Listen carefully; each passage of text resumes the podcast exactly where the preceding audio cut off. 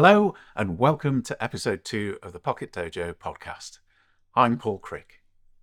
And I'm Asha Singh. Thank you for listening, watching, commenting, and downloading our first episode of the podcast last week. Thank you also if you've taken the time to ask us a question. We'll be answering those today towards the end of the show.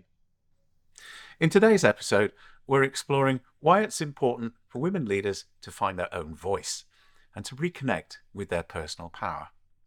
We're talking with Jennifer Hamady from Finding Your Voice, and we're also revisiting Broughton Sanctuary to speak with Sarah, who runs the Avalon Centre.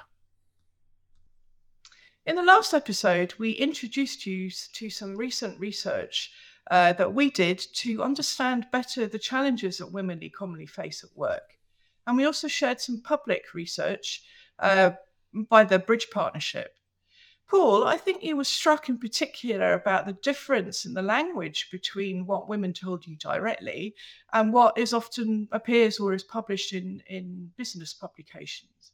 What did you notice in particular? I, I think it was more the directness of the language. It's almost when it you see it published in Harvard Business Review or on LinkedIn or in some research, it's passed through some filter. Whereas the women mm. we spoke to, um, were particularly strong and direct with their language, uh, quite earthy at times, uh, expressing their opinions. And you just don't see that. I get a sense that there's a real anger, a real un- undercurrent in some quarters of the female population that just isn't coming through. And either it's being screened out um, or women are just not having the opportunity to express that. So, given the importance of finding your voice to women who lead, let's go deeper to find out what finding your voice really means. Our guest today is a genuine expert in the art and science of finding your voice. Her business is all about that. A published author of three books, a seasoned professional performing artist, and a faculty member at American University and the Writers' Centre. We're delighted to have Jennifer Hamady with us. Her clients include Grammy, Emmy, and American Music Award artists and contestants in American Idol and The Voice, and a whole host of high profile TEDx speakers. This, though, hardly scratches the surface of who Jennifer really is. I'm grateful as always that she said yes and to be able to call her both a mentor and a dear friend.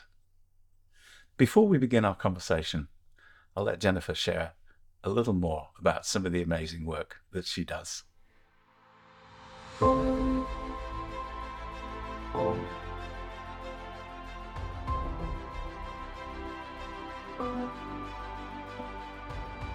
life has been dedicated to voice in all of its aspects, helping people to discover it, develop it, embrace it, nurture it, and celebrate it.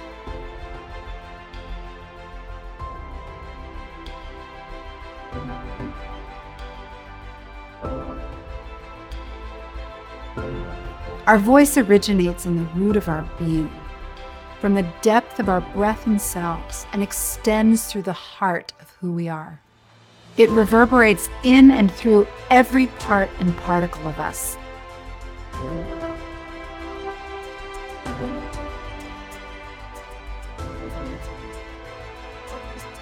The voice hides nothing, it reveals everything.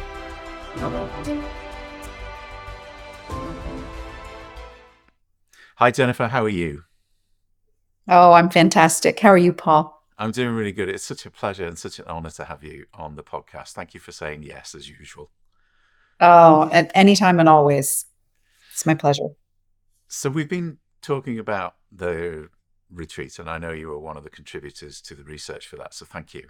Um, what we found was that it was clear that women in the workplace, those that are leading, don't need to be fixed. They're fine. They're strong. They're more than capable.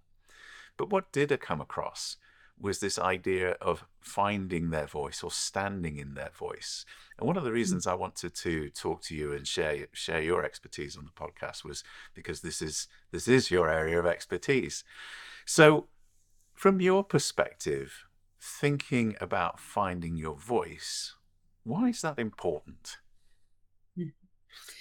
Well, to me, th- those words are very, very powerful, and they are all. You know, I think that that expression in our culture today can be seem a little cliche, mm-hmm. but I, if you'll indulge me, I think that starting backwards, voice is not just our our what we're saying, but voice to me, as I understand it, not just in singing, but in presenting, but even living, voice really encapsulates you know everything that is riding upon our self-expression. It is all of who we are and all of what we say and all of what we hope and long for.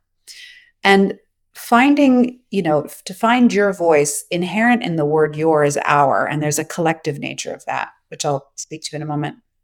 I think that's important too because i think in isolation when we're stuck in our heads that's where fear tends to to ferment and and exist but the finding I love because you've already alluded to this. Finding is not learning a tip or a trick or some new skill. It's it's uncovering and rediscovering what has always been there inherent and waiting within us. And so to, when you when you ask about finding our voices or finding your voice, that is all that is present for me.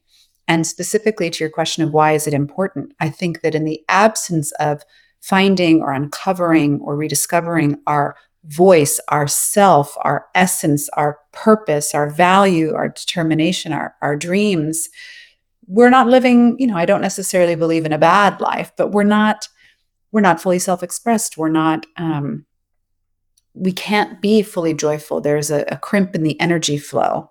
And so I think it's imperative to, to find that and reconnect with that, that so that we can not just be alive, but can thrive. I love that expression, a crimp in the energy flow. I've not heard that one before. That's lovely. So, for women listening to this, and for men too, actually, because I know there's a fair few men that uh, have a crimp in their energy flow.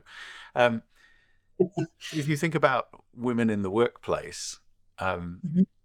in your experience, what has been helpful? Because it seems like, you know, it, it, it might seem to some like a mountain to climb and in mm-hmm. some respects, it's really just in the next door room. You've just got to open the door to connect to it. But assuming yep. that people are thinking, oh, that sounds like a lot of work, or it sounds tricky, or mm. I couldn't mm-hmm. possibly do that because I've been told I can't do that. What are some of the things that you've come across in your experience that that are helpful as either practices or ways to think or mm. something else? Mm-hmm. Well, I think a, an easy one uh, or maybe it's what is that wonderful expression? A simple one, though it might not be easy. Yeah. Um, I think that this is true for women and as you said for men and not just in the workplace but in every any mm-hmm. area of our lives relationships um, but specifically to the workplace i think what happens to a lot of women in particular is that we enter the workplace feeling as a starting point that we need to crimp who we are and kind of put on a, a type of act or charade or put on something or bend ourselves in a way to be accepted uh, and certainly to succeed. And I would offer, perhaps counterintuitively, the reverse. I, in, in practice, it might seem strange, and there is a practice I can offer. Um, but I would begin that in any area of our lives, the, the fundamentally most important thing that we can do is to make a commitment to ourselves to be most authentically ourselves. And where I think people get stuck with this idea is to be authentically myself. Paul, for example, we'll just talk, let's use myself as an example. Mm-hmm. You invited me so generously onto this podcast, and I feel entirely and completely myself. So, taking a shower, making sure I don't have a piece of broccoli in my teeth, that isn't crimping my energy. That isn't me not being myself. I can be 100% who I am and comfortable and make choices that facilitate the, the ability of our connection to flourish. And so I think that women in the workplace, in particular, men too, to reframe things for themselves to think, okay, I'm going to go and be who I am. I'm going to prioritize and value that that is a priority for me and has to be a, a commitment that I honor. And then once I'm there, because I'm not stifling my energy or expending my energy trying to figure out how to fit and what to do and say and not do and say, I actually have more energy to really take in the landscape of things and say, okay, now what what can I do on top of my being 100% myself that will facilitate connection, that will allow people to better understand me, and will allow myself to more fully integrate and thrive here? And those aren't mutually exclusive things. So I'm wondering, Jennifer, are there any specific practical practices that anyone watching or listening to this could do? The sort of things that might take 30 seconds, 60 seconds to get mm-hmm. people in a place where they are back to their voice, for want of an expression. Yes. Yes, and and the most simple one, and it's something I would I encourage all of my clients and would encourage anyone eh, who finds himself in this situation of feeling crimped or disjointed, is to as a practice. You know, you and I have talked about daily practice, grounding, centering, envisioning. And it might sound a little easy, um, but I think it's very impactful. And that is to take, if you want 30 seconds or a minute, and sit with yourself or for us to sit with ourselves, of course, out of the workplace, this can be at home, and utilize the power of envisioning to say, well, first, let's, let me reverse a step and say, to first stop and say, am I feeling authentic? I think before we even step in the workplace, there are many people who, walking through their day to day lives, maybe have never considered or don't feel that they are allowing themselves or are allowed to be themselves. So, that I think is a wonderful place to start for those who don't feel that connection to themselves. To sit for 30 seconds or a minute, or ideally, maybe even five minutes, breathing in and out, belly breathing, feeling the anxiety leave, and just allowing themselves to be authentically within their physical selves. Because as you and I know and have discussed at length, the mind and body are not connected.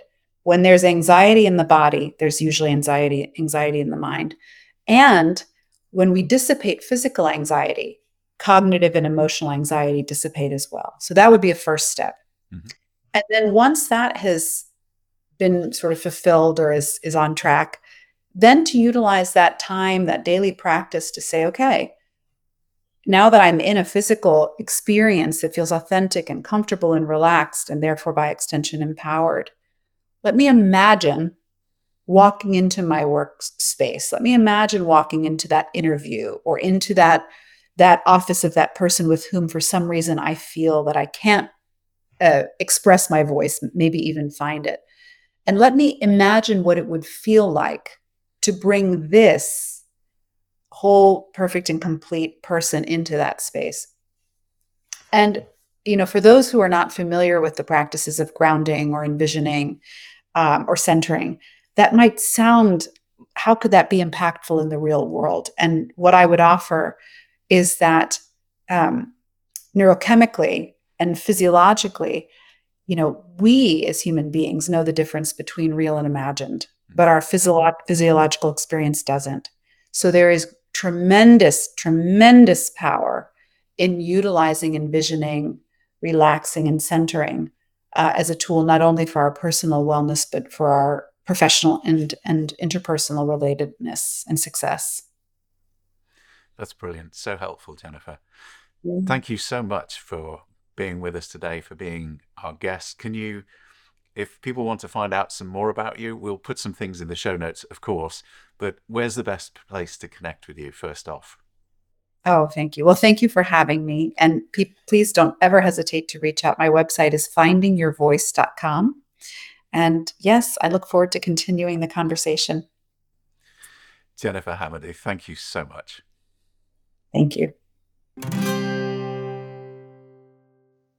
Inner and out of nature are two key aspects of regeneration that we'll be exploring in the renewal retreat for women who lead at Broughton Sanctuary next spring. I work with leaders in one of three common transitions the elder who wants to do more regenerative work where they can bring their wisdom and experience to a stewardship kind of role. The enabler, a senior organizational leader who needs to deliver significant transformation to renew out of date structures and cultures to fit with the times. And the connector founder, who is already at the head of a successful uh, non profit organization uh, who wants to widen their impact, but without any of the less desirable aspects uh, that can arise from traditional scaling.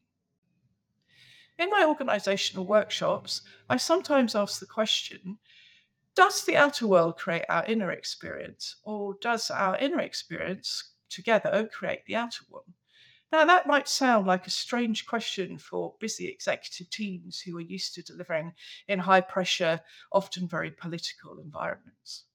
Politics are just a natural dynamic that arise in any group of people as they come together and mature as a collective.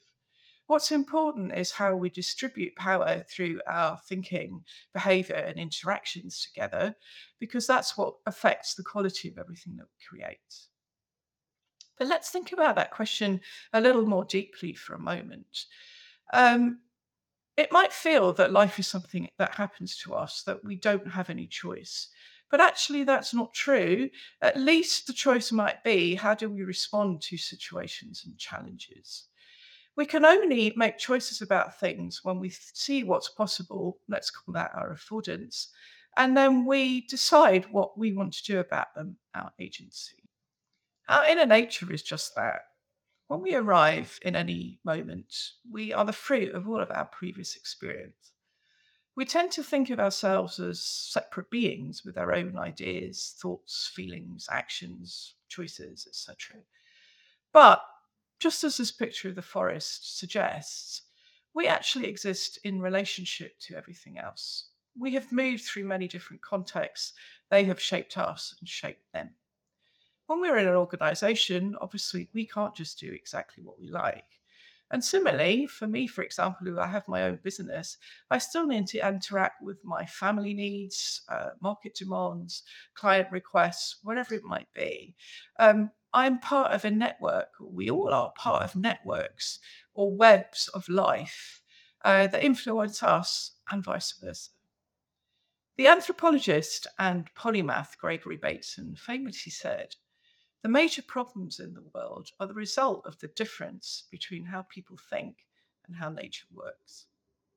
If we take a walk in a forest or an ecosystem, we easily see that there are many different forms of flora and fauna that live together. They both compete and collaborate in order to survive, both as an individual member of the species and as an ecosystem. There's also a natural cycle of birth, growth, dying back, and composting for the whole to be healthy. A healthy team, department, or organization need to do similar things we can create good conditions in which everybody can flourish. And then, of course, at a certain point, some things will need to give way for new life or other things to emerge. We could call all of this the outer nature. It seems pretty clear then that as external conditions, big things like the economy, climate change, social change, etc., become more challenging, it would be wise to regenerate our inner nature so that we can make the outer one better. Paul, let's talk about personal power. Well, okay. Uh, if we're going to learn a little bit about personal power, then I think what I'm going to do is I'm going to take us outside into the fresh air and I can show you a little bit more about uh, a centering exercise that will help you step into your personal power. So I thought I'd come outside and I'd share uh, a centering exercise that um, originates from uh, Sensei Wendy Palmer's work. Uh, so she was a six dan black belt in Aikido and uh, was the founder of Leadership Embodiment Work. And I find this exercise really powerful and very, very simple to do. So you can do it seated or standing. So I decided to come outside and do it standing. Um, unfortunately, the weather's not quite the way I would have liked it. It's a bit grey. So um, anyway, the way we start is we start with our, our feet roughly shoulder width apart, and we then take an in breath. We just, but instead of breathing in the top of our chest, we breathe in our stomach. We let our belly inflate. So nobody's watching. Uh, just do that. And as it inflates, imagine there's a golden thread coming up from the top of your forehead and just allow that to elongate your spine and lift you up. So breathe in, elevate, And then just allow yourself as you breathe out to settle and come down. And imagine your breath spiraling down through your body, through your legs, into the floor, through your feet, like roots. And then just grip the floor gently through your shoes, or if you're barefoot, just do that and then just relax and settle. And then I want you to imagine, I want you to think about a quality that you would like to have more of. So let's say um, ease or uh, a bit more resilience. And I want to, to imagine um, if you consider in front of you and behind you, how equal are they? And I want you to move your body until you feel that equality, that equalness coming together. And then I want you to think about how does that work from side to side? You know, am I skewed to the left or to the right? And I want you to balance yourself as you do that. And what you'll notice is you'll sink into the ground a little bit more. And then I want you to think above and below. How balanced is that? Are you up? Are you too far down? Are you somewhere in between? And what you're looking for is that relaxed balance point. And I just want you to keep breathing in and out, just gently, and force it. There's no need. And then just allow your energy ball to expand. So imagine there's a ball of energy around you, and just allow it to fill the space a bit more. And think about this quality. And relax into the ground and become more grounded. And it really is that simple. And you don't have to do it standing up outside, you can do it seated in your chair. So there you go, just a very simple centering exercise. I hope that's helpful. Thank you. Can you imagine how our organizations and indeed all of life would be really different if we were operating more from a place of love and abundance, Paul? That doesn't mean, like you said in the first episode, I think, that everything needs to be all sweetness and light or that we're not producing what we need or that we're not creating wealth. It just means that if we were paying attention to regenerating our inner nature, we could really uplift our outer nature. So, you know, everything that we do together and protect our environment as a result. Wouldn't that be amazing? It would. It'd be fantastic. I want to share a story with you all that caught my eye recently about an inspiring woman who's clearly found her own voice, and you could say reconnected with her personal power.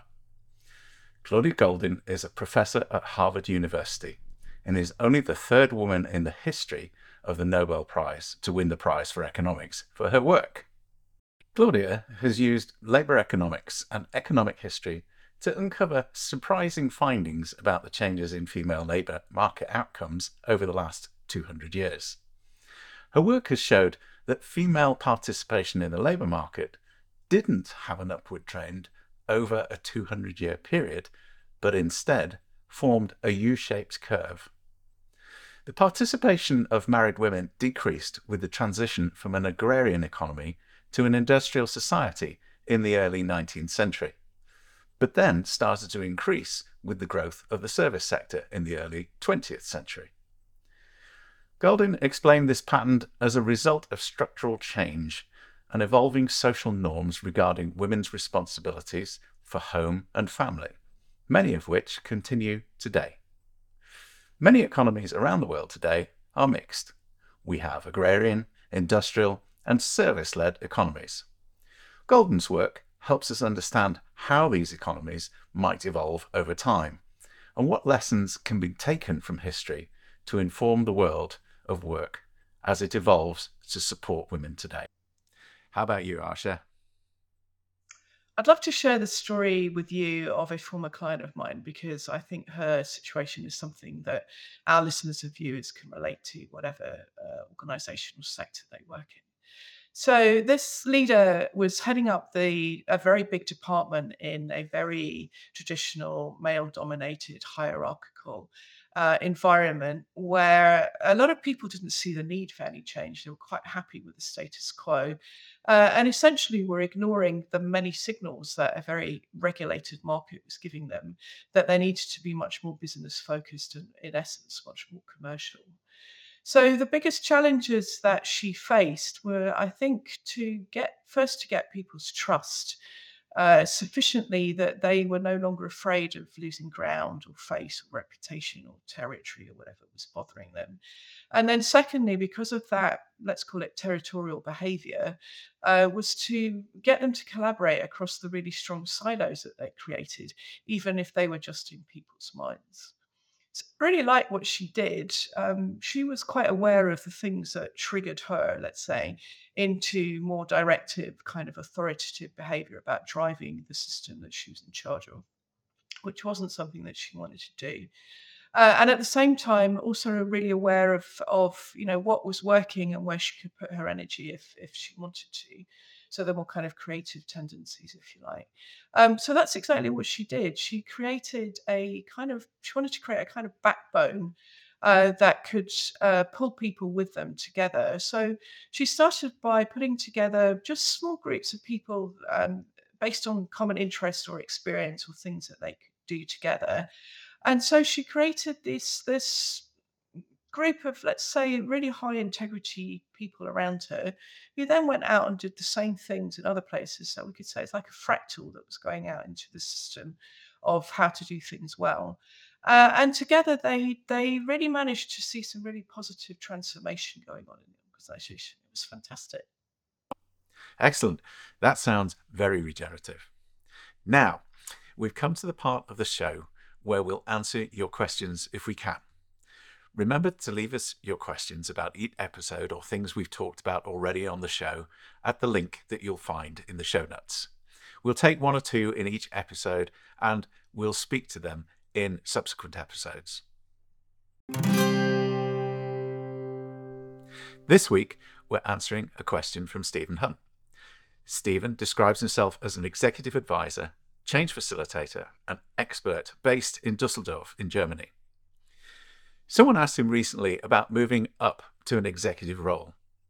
The individual concerned is a senior manager who works in IT in a large manufacturing company. This person is already successful and well liked and doing extremely well. He's been offered a promotion to become CEO of subsidiary within the same manufacturing company. His question, which Stephen is also asking us, is how do I know that it's right His question, which Stephen is also asking us, is how do I know that it's the right role for me right now? Asha, what are your first thoughts? Funny enough, a good friend of mine shared a similar challenge with me recently. So I'd like to come at Stephen's question with uh, or through the lens of inner and outer nature and finding your own voice, as we've just touched on the episode today. I guess that from the brief context that Stephen shared with us, that this manager is already well liked, successful, doing really well, that he's already found his inner voice to some extent. And also, you know, we never really know what anything will be like till till we do it. So we're gonna really be learning through doing it in that way. Um, but I'd like to encourage the manager to think about, you know, first for himself, why is this opportunity important for him personally? What does he want to bring to it? So let's call that his inner nature. What can he contribute? Uh, and then looking, you know, through the outer nature lens, let's say, um, you know, what does this opportunity offer him uh, for the future, and and how's what's the value that he's going to to bring with the team, you know, in in taking it on. So, if it were my promotion, uh, there are a few questions I might want to ask uh, beforehand, just as a good starting point. There are lots of things we could ask, but these are some of the things that, that you know I would reflect on. So, I think about you know what's really important for me personally and professionally. What what kind of leader do I want to become? what can I bring, you know, specifically with my skill set, my interests, my experience into this role? And then looking, you know, through the outer late nature lens, as I just touched on, um, what is the strategic importance for uh, the business of this particular subsidiary? What's the direction of travel? Those are the first kind of questions that you know I would be asking myself. What would you suggest different? Um, I think questioning is a good idea. And uh, because of my background, I'd look at it through the lens of the Leadership Circle framework. I'd look at it from the perspective of what's the vision here? Uh, for what purpose do you want to step up into CEO? Um, what is it that you're going to do in terms of contributing uh, to the world in terms of making things better by making better things? Um, what's that vision for you? What's that vision for your family? What's that vision for your work, your, workforce, and and beyond? Um, I think that's the first thing. And against that, you've then got the tension of uh, which which happens with some of my clients, which is well, if I what's the identity hook?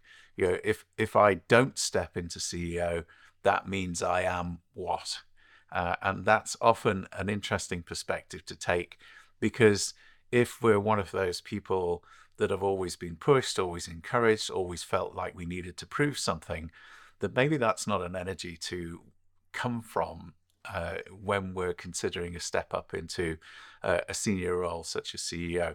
I think I think the key to it all, though, is to have an exploratory conversation that considers it, considers these things. I think the inner outer nature idea is a really strong one. So the more perspectives and the more lenses you can look through, then I think the closer you will come to making as an objective decision as you can. Of course, stepping into the role, you never know what it's going to really be like until you're actually doing it. But at least you'll have entered into it and taken that first step with some forethought. Um, and then you're open to uh, shaping that role and letting that role shape you in the way that is supposed to happen. Great. So, today we've talked about finding your own voice as a leader and why it's important for women to do so. We've also touched on how we can reconnect with our own personal power and shared some of the stories of women who have clearly done both. We'll be speaking to these topics more in our writing on Substack. You can find my posts at the Pocket Dojo, and you can find Asha's at Learning Through Doing please do subscribe if you like our writing. And we'll be back in a couple of weeks for a really full episode on Monday, the 11th of December at 9 a.m. GMT. Paul's going to be talking about Aikido and how the principles that he's learned on the mat can be really useful for developing leaders off the mat. He'll also be explaining what a dojo is and why we've called the show the Pocket Dojo. And we'll be talking about how we came together to design the renewal retreat uh, for women who lead at Broughton Sanctuary next spring, and what we'll be exploring with you there. As always, you can watch the Pocket Dojo podcast wherever you get your podcasts from, including YouTube. We'll also be on LinkedIn, Facebook, and Instagram. Thanks for watching. See you soon. See you next time. Bye for now.